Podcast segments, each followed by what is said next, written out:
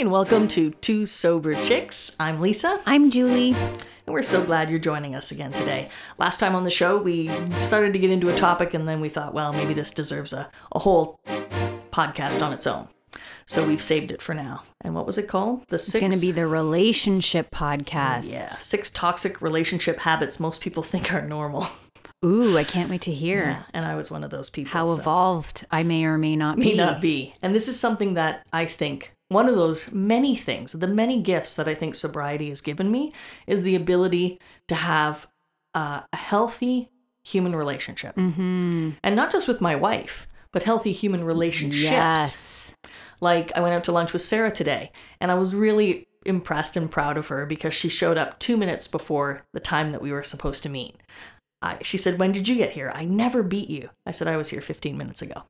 And I said, that's kind of my goal. I try to leave fifteen minutes early so that I might be fifteen minutes early. But if something unforeseen happens, I'm not going to be late. Yeah, I'm the same way. And most of the time that works out. Our friend Karen, she must leave a half hour early because I can never beat her. She's always there way before me. So it's kind of funny. So that's one thing that it's given me is that I respect other people's time.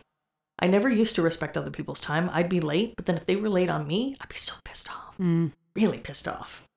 So it's funny. So do you want to jump right into this? Absolutely. Okay. Let's do it. All right. So this was like a, I don't know where it came from, but anyway, I sent it to my wife and I said, I'm so glad uh, and grateful that we don't have these things in our relationship because I have had every single one and some of them all at the same time in one relationship.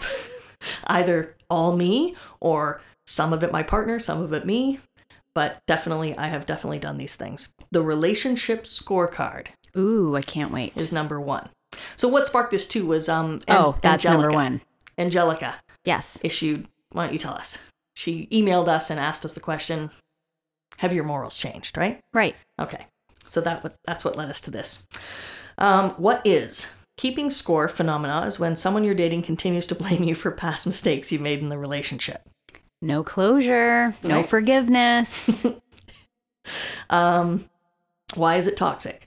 The re- relationship scorecard develops over time because one or both people in a relationship use past wrongdoings in order to try and justify current righteousness. Ooh. Yeah. That's love a good. Self-righteous bitch. Yeah. But you're just building up um, um, bitterness, it said. And you're actually manipulating your partner into feeling wrong in the present. Yeah, something they did in the I past. Feel like when someone has a scorecard, it's because they don't think their current argument is good enough, so they're calling in reinforcements. Like, well, what about when you did this? And do you remember that? Yeah. And I never this. I think it's it shows that you're standing on a weak argument, or you don't think your feelings and current arguments are valid enough to convince another person. So I think a lot of that comes from worthiness too. Like I can be mad in this moment that you did that without having to jump on all the other moments I think that you hurt my feelings. Mm-hmm. Like it's enough that I'm hurt by what you just said or did. Yeah. Period. It could also be a justification. Um, maybe you're blaming oh. me for something and I go, oh yeah? Well, what about the time you did this? It's like a tennis match. Yeah. I just lobbed that baby right back at you. Um, what should you do instead? Deal with issues individually unless they are legitimately connected. Hmm. If yeah. someone habitually cheats, why the fuck are you with them? Sorry, that's not what it says. That's what I said. Obviously, yeah, after the first, problem. I'm sorry, and I have been a cheater, and I have been mm-hmm. cheated on, but after that first time, yeah, it's just not, no. Me too. Both no. have happened to me. No. And um, and I all- and I think there's many situations where an infidelity happens, and you can get past it, and you can have a great relationship going forward. For me, it's just a no. It's mm-hmm. a right out of the gates deal breaker. Like if, if you're in your forties mm. and this is something that you're doing in a new relationship, yeah. I'm sorry, I can't abide that. Go find someone that will. Yeah. And I will never either. It's a decision that I made after the last time um, when I was married and I had an affair. You're a she- sister who dates misters. Yes. So if um you were dating this guy and uh, he had an affair on you, would you blame the sister? Absolutely not. She has. Okay, so this is a complicated question. First of all, the person that I'm in the relationship with is the person that bears the responsibility. because they made a commitment but to you. But also, as a woman, I decided never to trespass on another woman's territory. And this is interesting because mm-hmm. I am dealing with the last bits of grief around my divorce and my ex-husband. Mm. And I was talking to my therapist the other day, and she's like, well, do you think that you need to say something to him that he needs to hear? And I said, I cannot do that because that would be trespassing on his new wife's territory. Mm. And I refuse to do that because I made a promise to my sisters that I would never do that to another woman again. He is not my husband anymore. She's just about to have a baby. This is a sacred time, if nothing else. Just that in itself is not an appropriate time. And my sponsor said something really wonderful too. She said, he does not have your answers. So how can I do this? It's like making an amend to someone that's already died. Mm. Write them a letter. Don't send it. Say a prayer. Rip it up. Bury it. Whatever you need to do. I was wondering what you're going to do about that situation, because contacting him is keeping you tethered.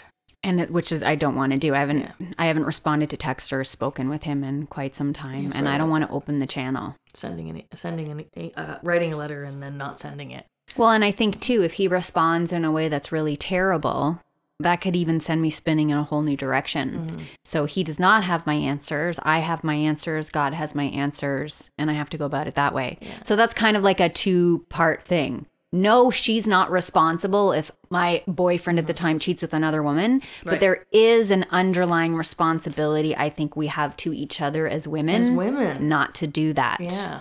To stop behaving badly. Yeah. It happens in the lesbian community, too. Let me just say that. Mm-hmm. Um, and I was part of that evil wrongdoing as well. Uh, many years ago, uh, when I was younger, too, it happened quite a lot. Mm-hmm. It, it was almost like a, a, a one-upmanship, you know? Oh, you think you've got her? Hmm. Oh, we'll see. We'll see. Mm-hmm. You know, made me feel good uh, at the time, which is a horrible, shitty thing to say, but it did make me feel good. Um, the other thing that brought up about cheating, the woman blaming... Woman. The woman blaming the other woman. Woman blaming the other woman. I wanted to tie that into something else. Step thirteen. There oh, it is. thirteenth stepping. thirteenth stepping. That's sometimes my mind, you know, it needs a little kickstart every now and again. thirteenth stepping. Ernie, I miss you. See, I'm getting sidetracked. Ernie was my co-host, yeah. and he always held me. He would always bring me back on track. Yeah. He was so good at that. Um, so yeah, thirteenth stepping, it, that's what that made me think of. So does anyone not know what a thirteenth step is? If you don't, this is what it is. So in A A, at meetings, we have twelve steps. And the joke is the thirteenth step, because it's not just women at meetings or men at meetings by themselves. We now are in meetings together. Um, and I have seen this happen so many times where, especially I find in rehab, because um, they're in rehab together. Yeah. And uh, and guess what? All of a sudden, you're with somebody who fucking understands you. Oh my God, they're such a good listener. And they're not mad at you for the mistakes you've made. They understand you. You mm-hmm. connect on a whole new level. No, you're fucking horny and you're lustful. And one addiction's been taken away and you're trying to throw something in the hole now that is not being filled by the addiction. You said throw something I in know. The hole. It should be, I was going to say it should be a drinking game. Isn't that funny? Every time we say hole. But Lisa will laugh, so you'll know.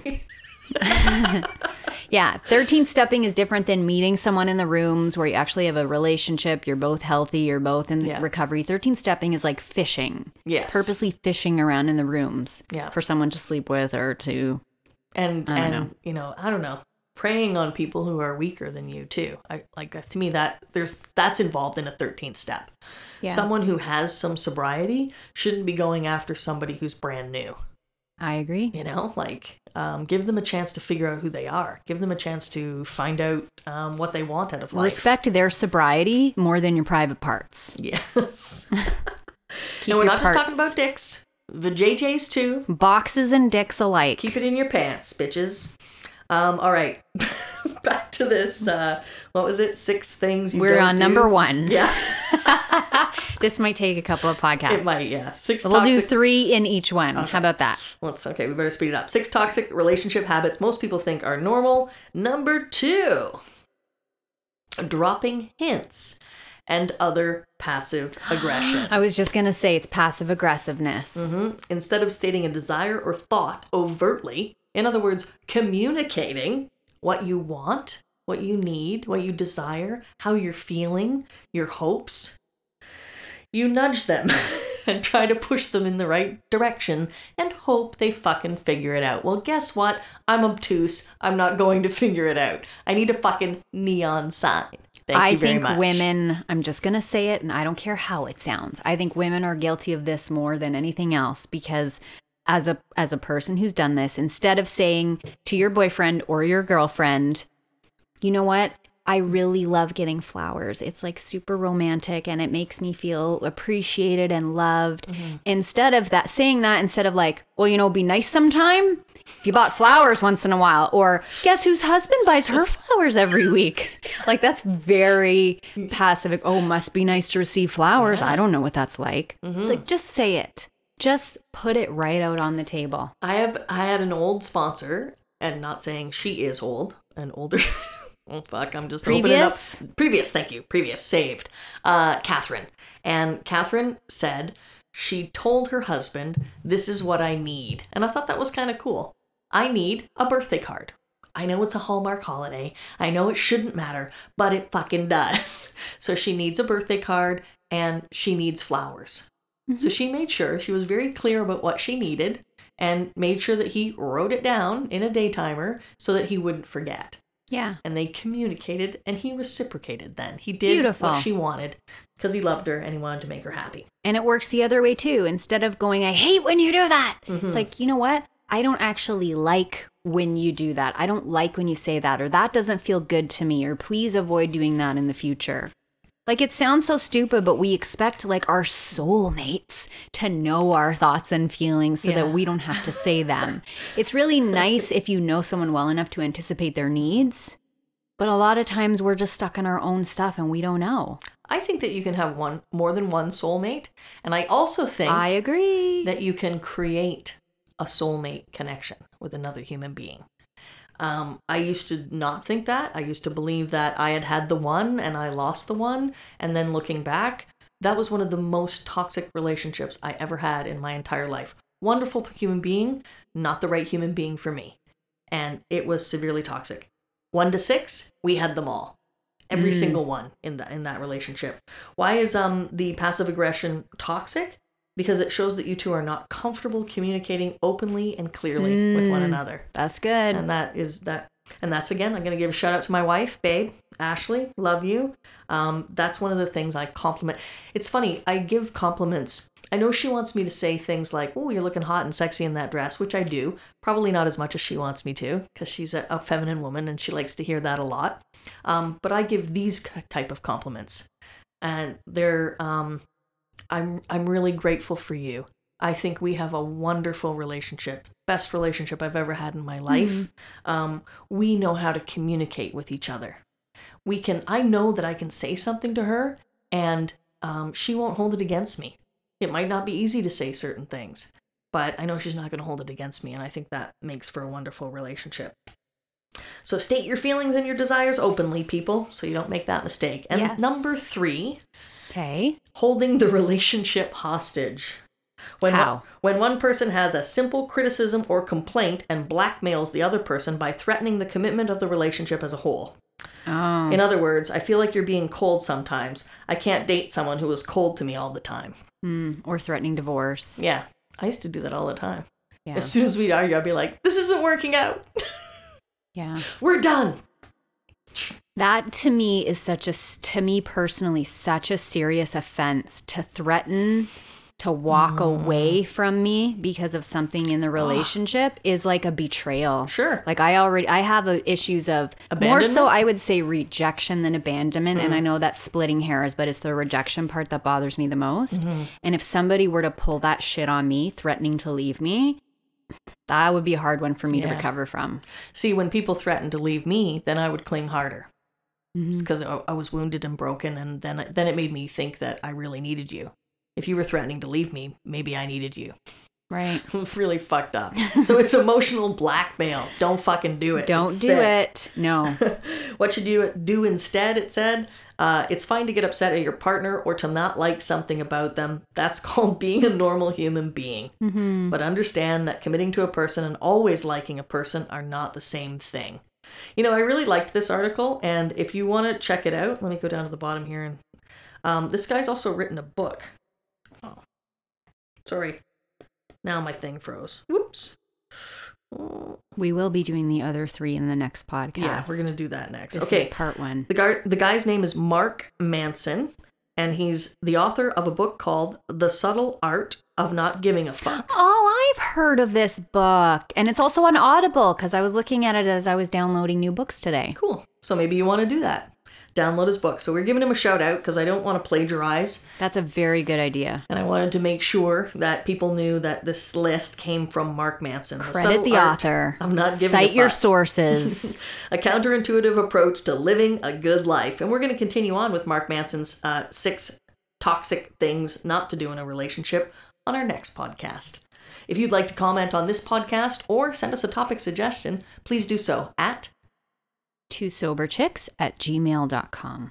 Thanks again for listening. We love you so much. Oh my God, we do. We are so grateful that you are in your car, in your bathroom, in a stall at work. Huddled up, maybe under the covers, not feeling well. Yeah, we're there with you. We are. We're your warm a hot water bottle or your electric blanket, mm-hmm. and we're snugs in with you. Mm-hmm. So, right, tucked in under your armpit or behind your ear. Hang in there, little buddy. It does get better. If sobriety sucks for you right now, that's what I want to say. I'm gonna Sometimes sign it off does. With it gets better. Yeah. Yeah. Nothing's perfect. Except for me. Okay, bye. That was Julie and I'm Lisa. Take care.